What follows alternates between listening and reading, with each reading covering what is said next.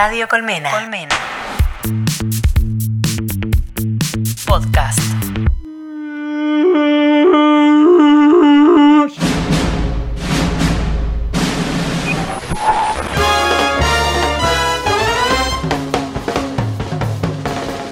Jet set. Jet set. Jet Set.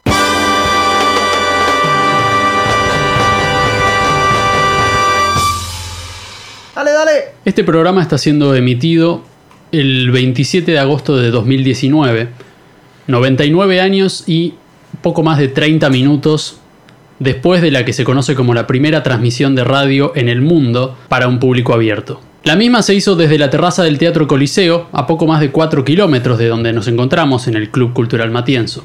Por entonces, en 1920, el sonido era un poquito peor, era un toque más difícil sintonizar el programa, y el público era un tanto diferente al que tenemos hoy.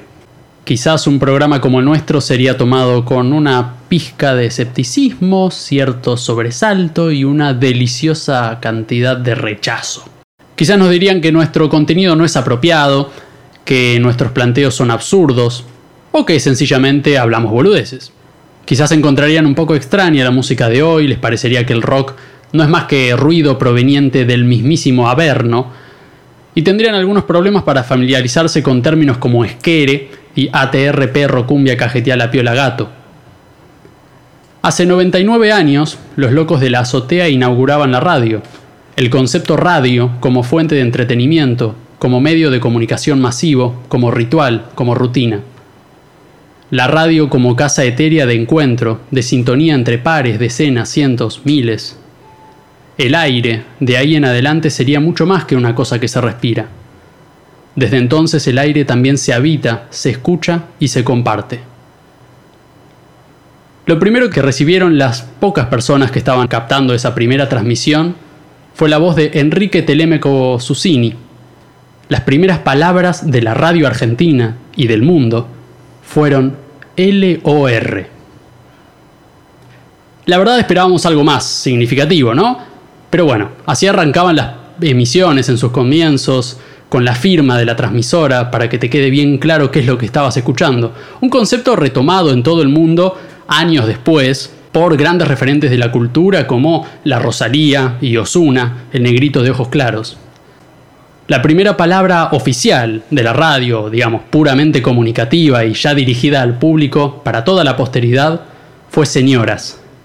La segunda fue I, la tercera, señores. La sexta fue radio, la undécima, él, y la vigésimo séptima fue Sara. Contundente, sin lugar a dudas. Así se daba inicio al medio que hoy, con muchos cambios mediante, nos acerca a ustedes. Y si bien la radio de hoy, la FM, la online, los podcasts, este mismo programa, quizás distan mucho de las más salvajes fantasías y aspiraciones de los locos de la azotea, si bien todo lo que ocurre hoy con el concepto de radio que ellos acuñaron pueda parecerles una horripilante blasfemia, hay algo que nos une y es el amor por entretener, acompañar, pensar, comunicar, y esa inquietud por hacer algo nuevo, cambiar las cosas, revolucionar el ambiente aunque sea un poquito. Hace 99 años y un poco más de media hora, todo esto empezaba, surgía de donde antes no había nada en el espacio, en el éter, en el aire. Señoras y señores, la Sociedad Radio Argentina les presenta hoy el Festival Sacro de Ricardo Wagner, Parsifal, con la actuación del tenor Mastri, la soprano argentina Sara César, el barítono Rossi Morelli y los bajos Chirino y Paggi. Todos bajo la dirección de Félix von Wingarler, secundados por el coro y orquesta del Teatro Constanzi de Roma.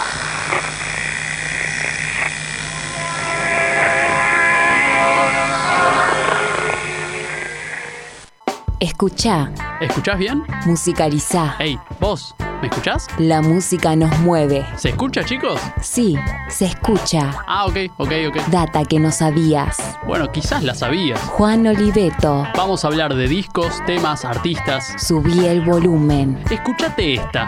Escuchate esta con Juan Oliveto.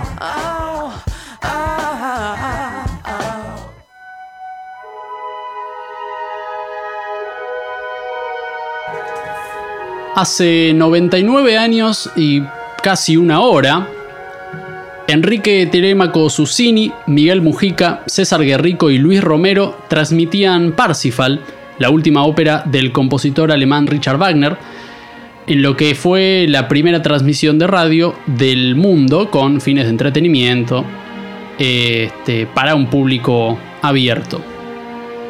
Vamos a hablar un poquito de lo que es la obra de Wagner, muy por encima, ¿no? Richard Wagner, compositor alemán, como dijimos, que es uno de los que acuñaron el término de obra de arte total, esto referido a lo que es la ópera, y obra de arte total en lo que refiere a em, una, justamente una obra integradora de las distintas artes, como es por ejemplo la música, obviamente, la literatura y el teatro. ¿No? La ópera que en definitiva concentraba todo esto, tenía su dimensión teatral, tenía un literatura en cuanto a, poesía por lo, escrito y bueno, obviamente también literatura en tanto eh, escritura de teatro, eh, su dimensión performática, porque la ópera tiene esa, esa puesta en escena, que en definitiva es la interpretación de una historia, tiene actores que obviamente además son cantantes y que están eh, representados en distintos registros, como sopranos, tenores, bajos, etc.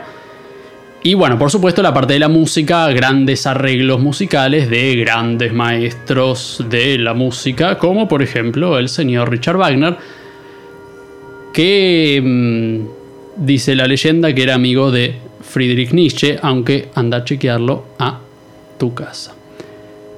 Parsifal, en definitiva, es la última ópera que mm, compone Richard Wagner. Es la historia sobre un caballero llamado Parsifal, justamente, de lo que era la mesa redonda del rey Arturo y la búsqueda del Santo Grial. Me quiero quedar un poco con esta idea de em, la obra de arte total y relacionarlo un poco con lo que, salvando las distancias, un bastante tiempo después, sería en la música contemporánea quizás el disco conceptual.